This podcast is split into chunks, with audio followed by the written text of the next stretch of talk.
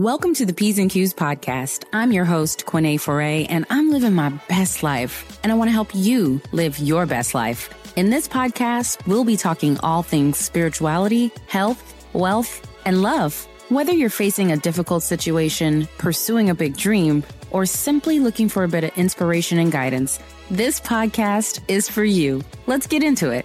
On today's episode, we're going to be talking about tapping into your intuition and that little voice that speaks clearly and quietly. It's sometimes challenging to know and decipher is this my fear voice or is this my intuition voice? And we're going to identify that. And I'm going to tell you a story about when I heard my voice.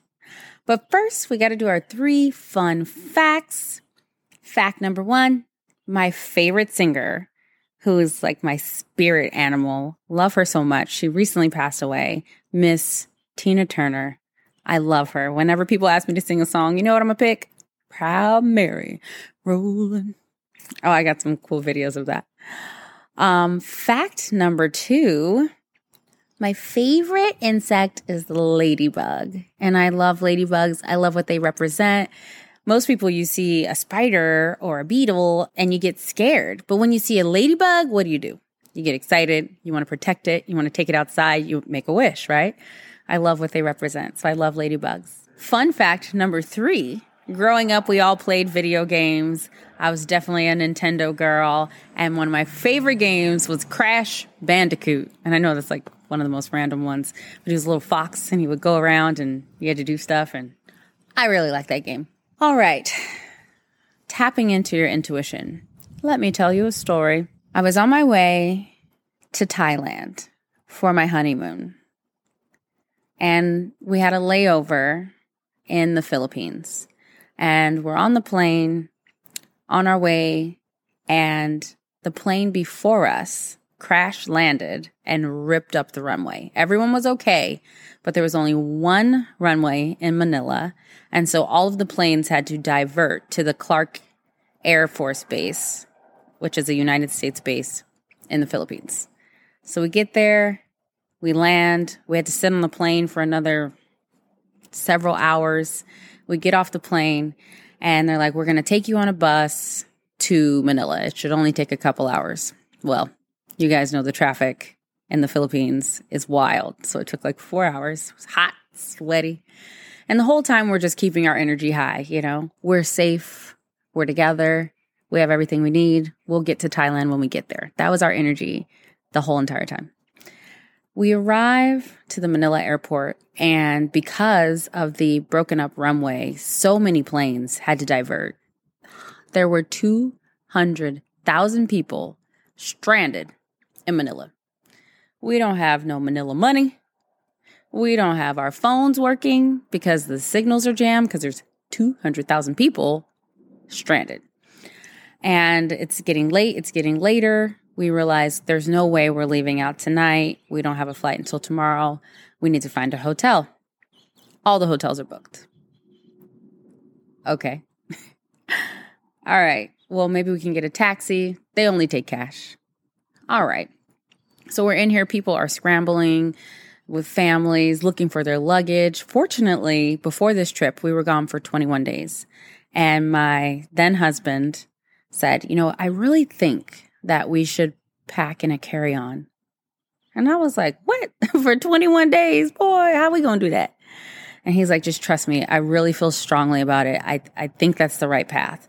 And because I trust him, I did the best I could. I watched videos on YouTube. I got shrink things, vacuum sealed bags, like everything. And I packed 21 days of stuff into a carry on. And thank God I did because so many people were looking for their luggage because it was on that plane.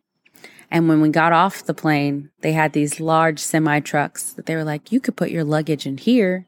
And you look in there, it's like endless rows of people's luggage, barely tagged. You already know how that was going down. And that was him following his intuition. And I'm grateful that he had that foresight to be able to encourage us and strongly encourage me to make all my things fit in that bag. So we were already ahead of the game. So here we are looking for a taxi, a hotel, not having a lot of luck, but still in our high vibrational state of everything is great. Everything's working out for us uh, as it always does. And at one point, he's like, stay right here. I'm going to go talk to a taxi and see if they'll take a card or a credit card or can take us to an ATM where we can get some cash. Just wait right here. I was like, okay. So as I was standing there and I watch him walk out the door, my intuition says, go out the door and make a right. And I'm like, well, he told me to stay right here and we don't have our phones. And what if I can't find him? And I don't even understand why I would go out the door and make a right. I don't know anyone in Manila. And again, it was like a faint whisper go out the door and make a right.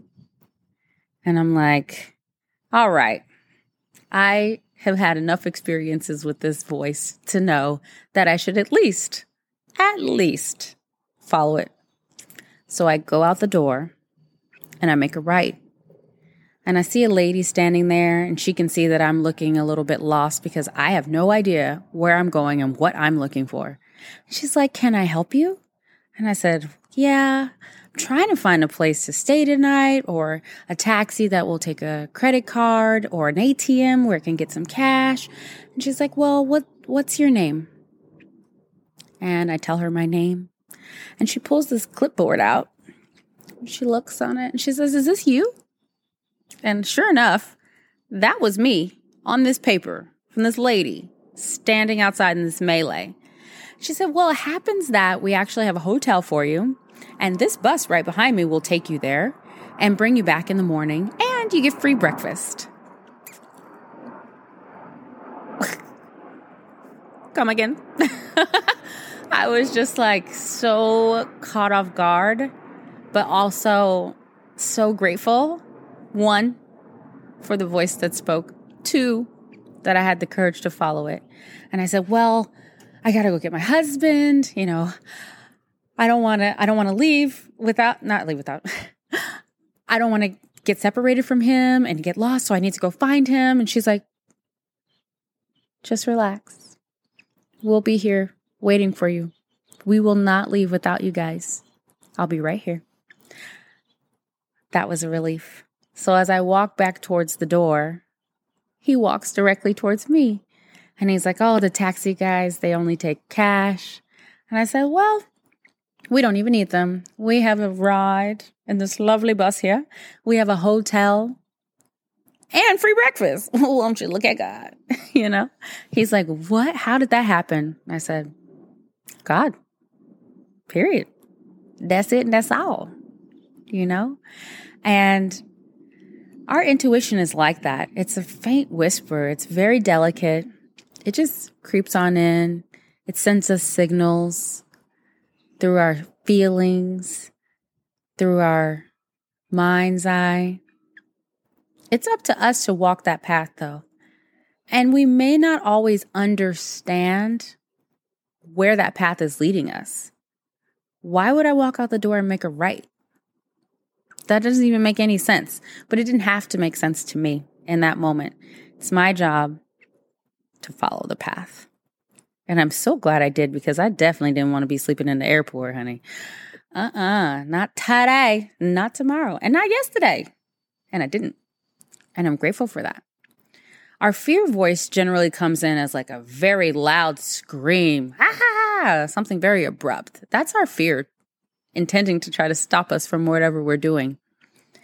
But when you get that quiet, subtle, faint whisper, that little feeling in your gut or that tingle in your crown, that is your intuition speaking to you. When you're in the presence of someone and you get that little sudden ugh feeling in your gut. That's your intuition too. Like, no, we're not vibrating with this frequency. And it may not make any sense to us. Well, they seem so nice. Like, oh, but no. And we shun it and we continue down that path. We've all been there, honey. I, whew, far too many times. Still learning that lesson. It's those subtleties within our spirit that are guiding us on the right path for us.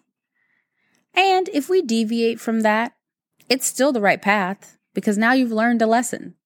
And the next time you find yourself in a similar situation, you may choose to make a different decision.